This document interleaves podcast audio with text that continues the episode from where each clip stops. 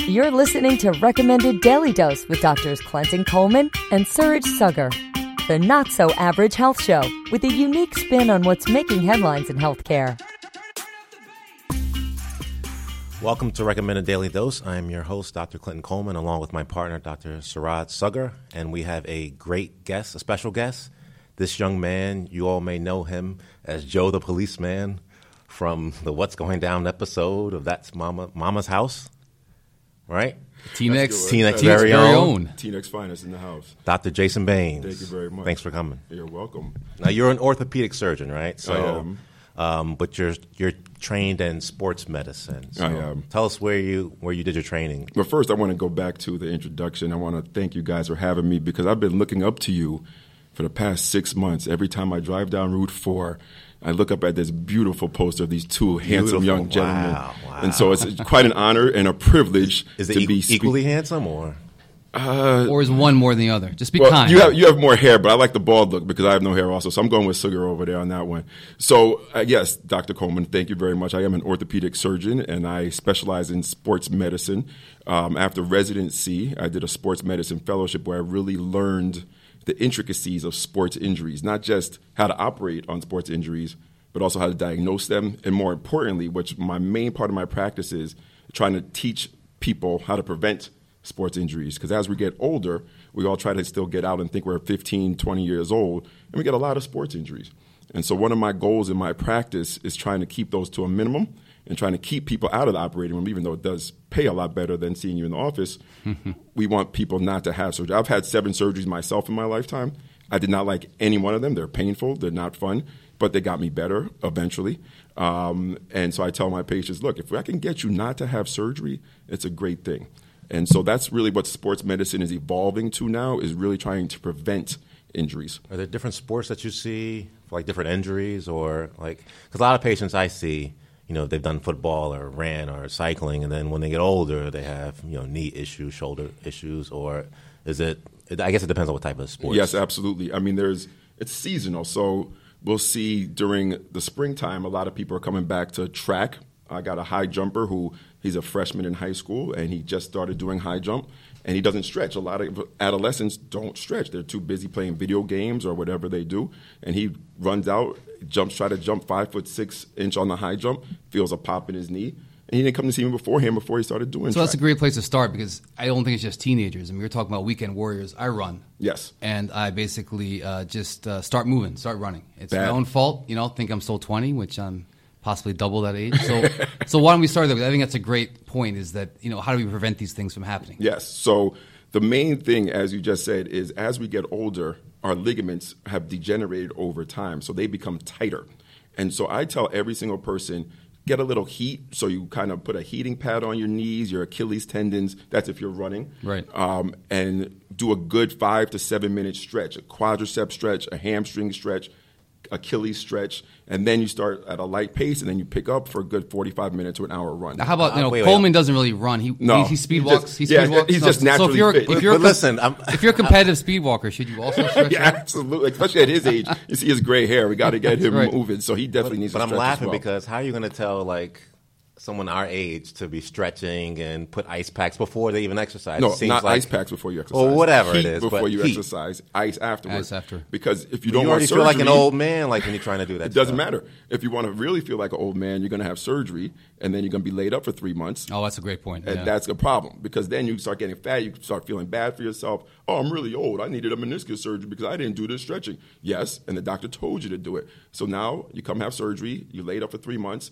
and don't complain because you didn't do what I said. Uh, well, So, ladies and gentlemen, this is a good doctor, right? He's trying to prevent him from doing surgery. So I, that's why he's here. That's Yeah. absolutely. Thank Really you. important. Thank you. But when you're saying stretching, what about static versus dynamic? I always Yes. hear about this. I- You know, what can you expand upon that a little bit? So we wanted to eccentric stretching, which is more of the dynamic stretching. So I like to tell people to get those exercise therabands. Right. And for an Achilles, for instance, you could put it under the ball of your foot, lift your foot up like you're stepping off of the brake, and then slowly put it down against the stretch of the theraband. So that's really going to stretch out your Achilles tendon. You're going to hold it for a good 30 seconds, and that's really going to stretch out your Achilles tendon. Similar with the quadriceps, it's very hard for us as we get older to get our heel all the way back to our butt. 'Cause That's a true quadricep stretch. So you take one of those TheraBands, wrap it around the top of your foot, get it to the back, and you're holding it behind your back, and then slowly bring it down.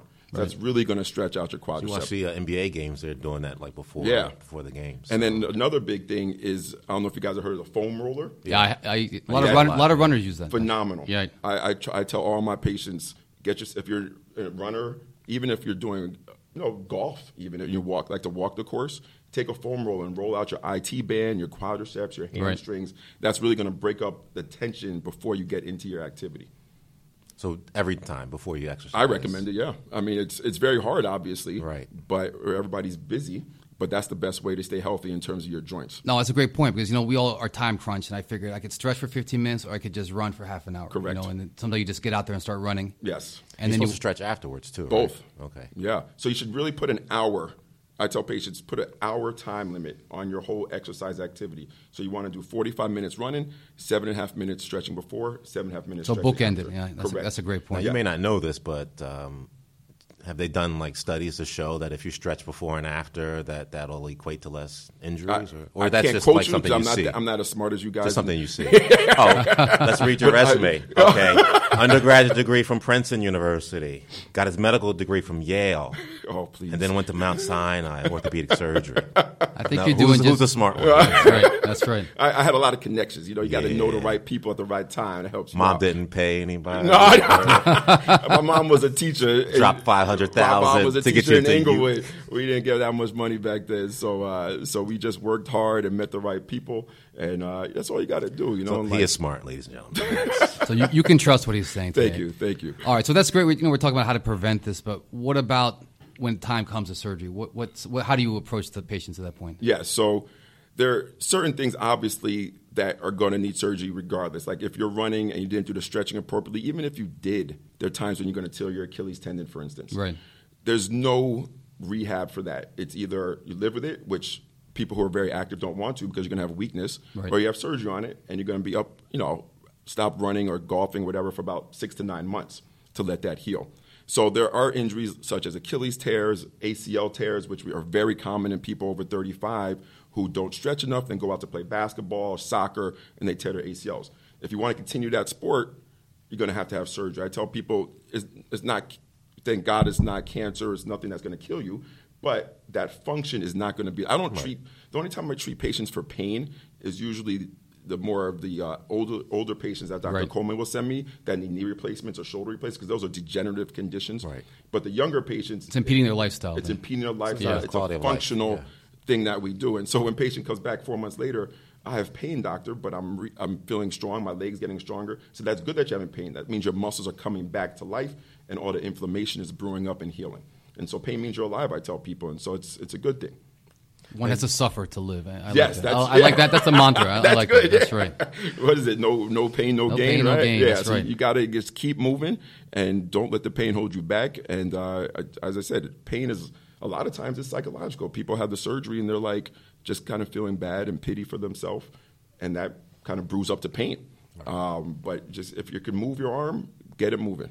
Now my co-host here, he cycles, right? So Not- that's the- or, and that's you the- cycle too, and, and Just run, uh, really running and and tennis. your Lululemons or running your tennis. Lu- tights. Lululemons does make clothes for men. Uh, Do I they wou- really? But I wouldn't recommend it for you. You're a little bit uh, too thin. He's to too wear. thin, Yeah, yeah. he's not, not enough to find.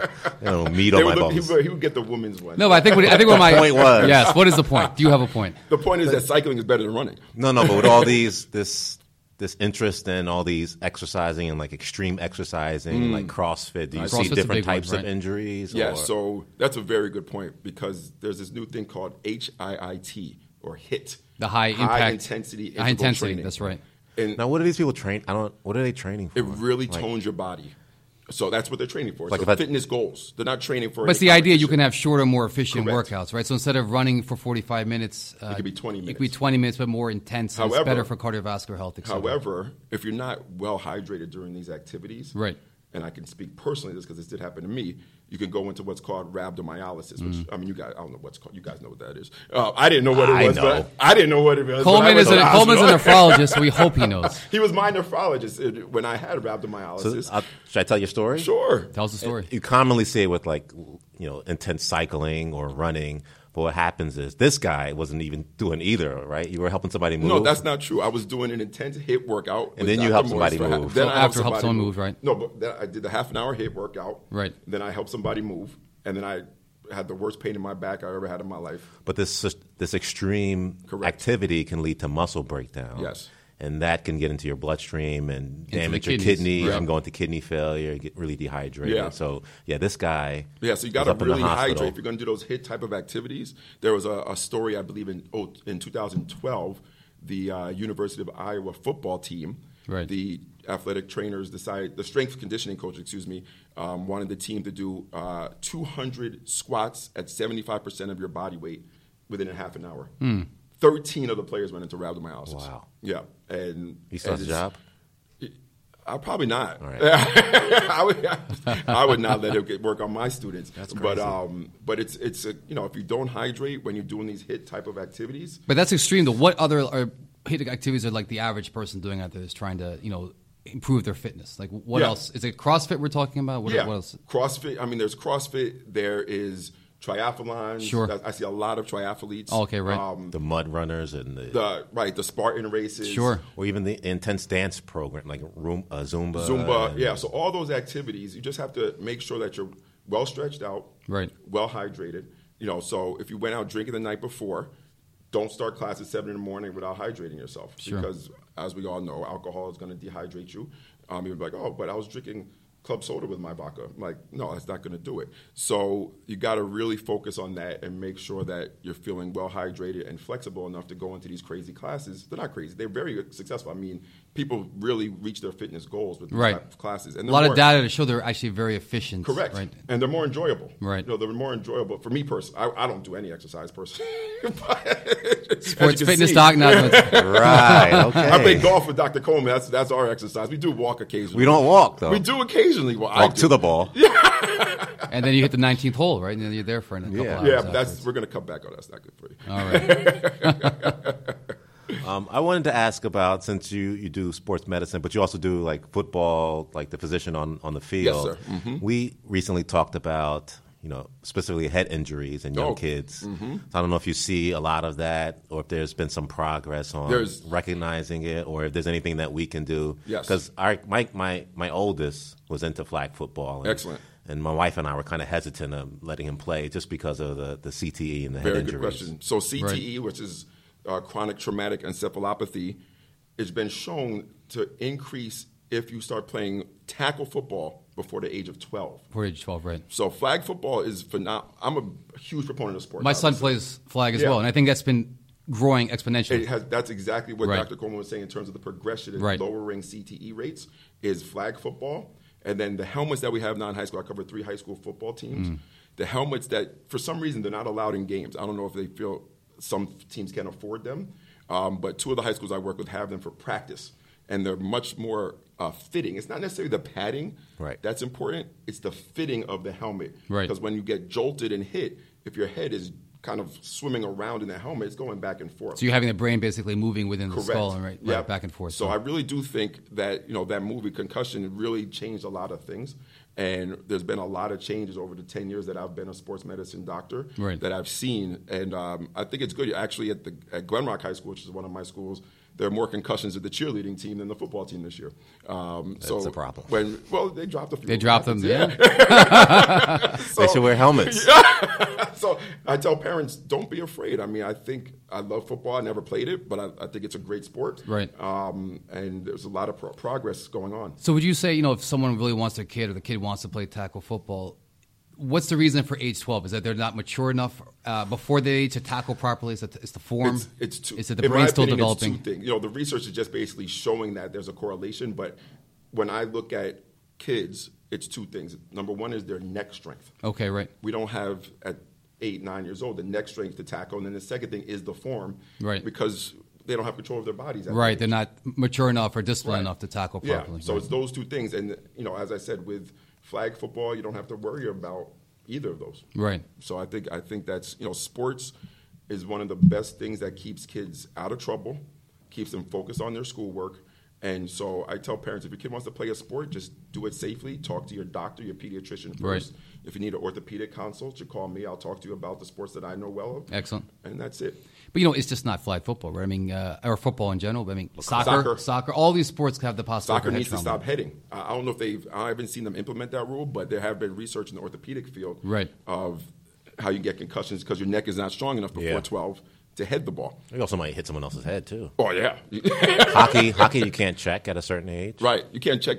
I think until college, right? I don't, I know. don't know. Yeah, yeah. It's not one of my big sports that I follow, but yeah, definitely. So I think they're really implementing good rules. Baseball, for instance, not heads, Right. But with pitching, Pitching, yeah, sure. they've instituted how much you can throw. They you have to write down all of the team. You know, these kids play on all these teams now, Right. You have to tell each coach what team you play on and how many pitches you threw for X team. So you're talking about overuse Over- injuries. overuse injuries, exactly. Because if you pitch too much as a ten year old, your arm Right. is is going to become jelly. But that's a great point because we're all about the same age. When we were kids, it Pitch wasn't every such a day. push for travel sports, right? Yeah. Where you're paying for. Oh, it wasn't, right. Where there wasn't. So I mean, you pay a rec sport one season, you pay another rec sport another season.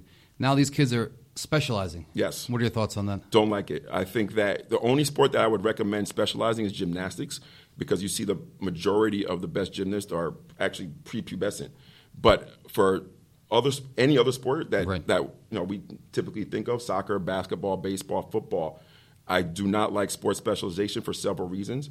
Number one, as we talked about, is you're overusing those muscles. You're not using any of the other muscles Right. that are necessary throughout life. You're just using that one muscle.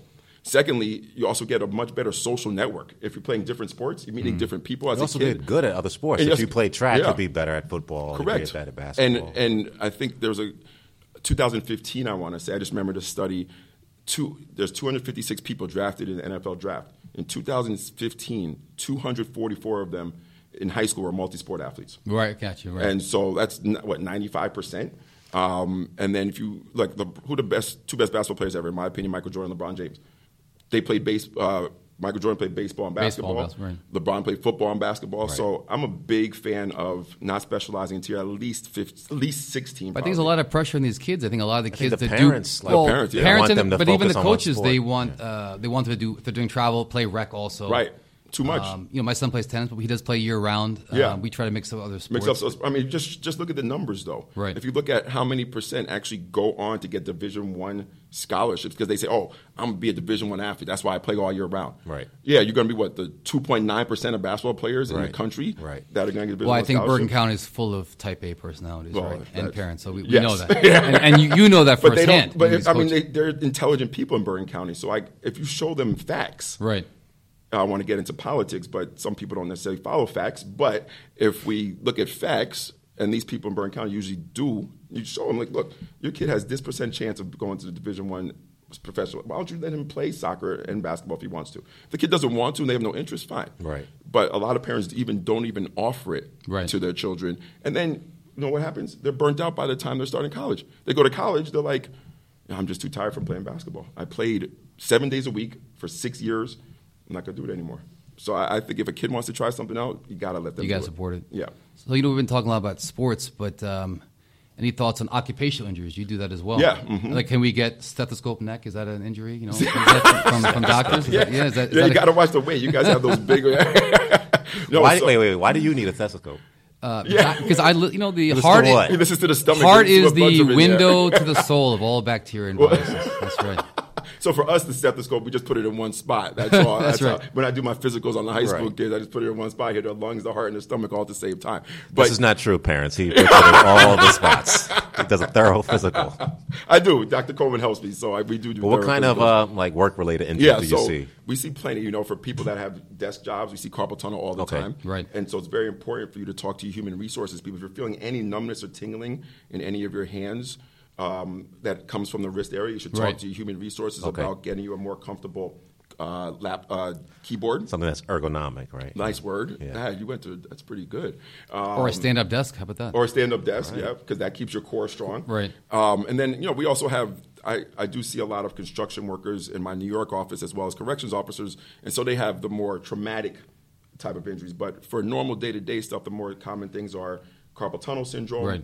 overuse with the shoulders, um, types of injuries like that that we treat. So the of overuse them- of shoulders, Yeah. uh, is that related to technology? People slumped over their desks Correct. looking at screens. That all is day long, 100% right? Yeah, correct. yeah. And that's why you have to have, as an orthopedic surgeon, in my opinion, very good relationships with physical therapists. Right. Because most of those types of injuries will respond to an ergonomic change or some physical And therapy, therapy and how the strengthening, stiff- uh, yeah, Exactly. right. Exactly. So, you know, some orthopedists own their own physical therapists, therapy practice, others don't. And those like myself who do not, it's important that I know where patients live so I can get them a place because most important thing about physical therapy is that you go. Right. Right. And if they live too far away, they're not going They're to. never going to go right.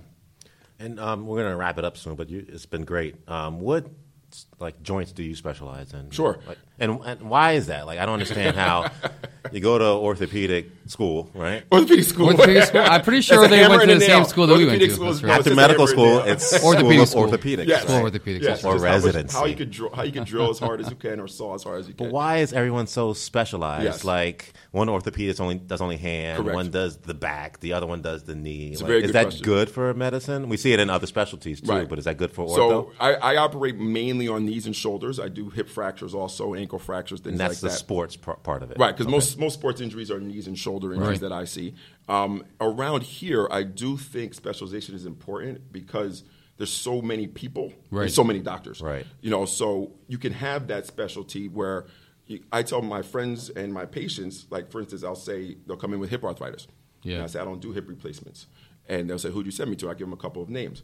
And they're like, well, I went to Joe Schmo. I said, ask Joe Schmo if they've done at least 20 of these this year, or within a year, excuse me Right, right. um, because that's you talk about specialization. Some people, you know, think they could do everything, and they Right. do only one or two of each, and they're not going to do a good job, in my opinion. That's true. Um, so for a common procedure such as a hip replacement, a knee replacement, a shoulder arthroscopy, an ACL, I tell patients ask the physician if he or she does at least twenty a year. Okay. But if you're out in like you know the Midwest where there's not that many doctors, Correct. Right. More rural areas. they're gonna. I perhaps, mean, yeah. I do probably. 450 to 500 surgeries a year. Those people are doing 2,000. Yeah. Because they have to do everything. Right. And you know that's we need that. But here you can have the specialist, and you want to make sure that you're getting the best treatment. And Right, so and patients appreciate if Yeah. Dr. Joe Schmo does hip all day, and Right. they got a hip problem. That's Correct. like the guy you need Absolutely. to see, guy or gal you need to see. Yeah, I was like, I could do it, but it's not going to turn out well. But that So- probably echoes just how medicine's become, right? We our knowledge base is so much more. The days of one doctor delivering babies, taking out your appendix, Right. and fixing a fracture are you know rapidly not gone, happening. if not gone, certainly right. on the coast, especially around here. Yeah, right? Exactly. Exactly. Exactly. So, ladies and gentlemen, it's Dr. Jason Baines, orthopedist extraordinaire. And uh, Where can people find you? Oh, okay. My office is um, so I have Baines Orthopedics, which is at 54 South Dean Street in Englewood, New Jersey. Give us a call at 201 871 4000 and we'll get you in if you need anything. You have a website too? Yes, my website is part of our surgical center, which is healtheastmedical.com.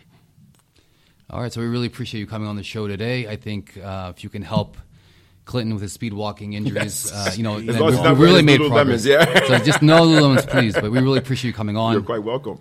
To subscribe and hear more episodes, find us on iTunes or Spotify or go to holyname.org slash recommended daily dose. So this is your host, Dr. Suraj Sugar. Dr. Clinton Coleman? We'll see you next time. Until then, be well. Check out recent episodes and learn more about these two modern medicine men and their podcast at holyname.org slash recommended daily dose.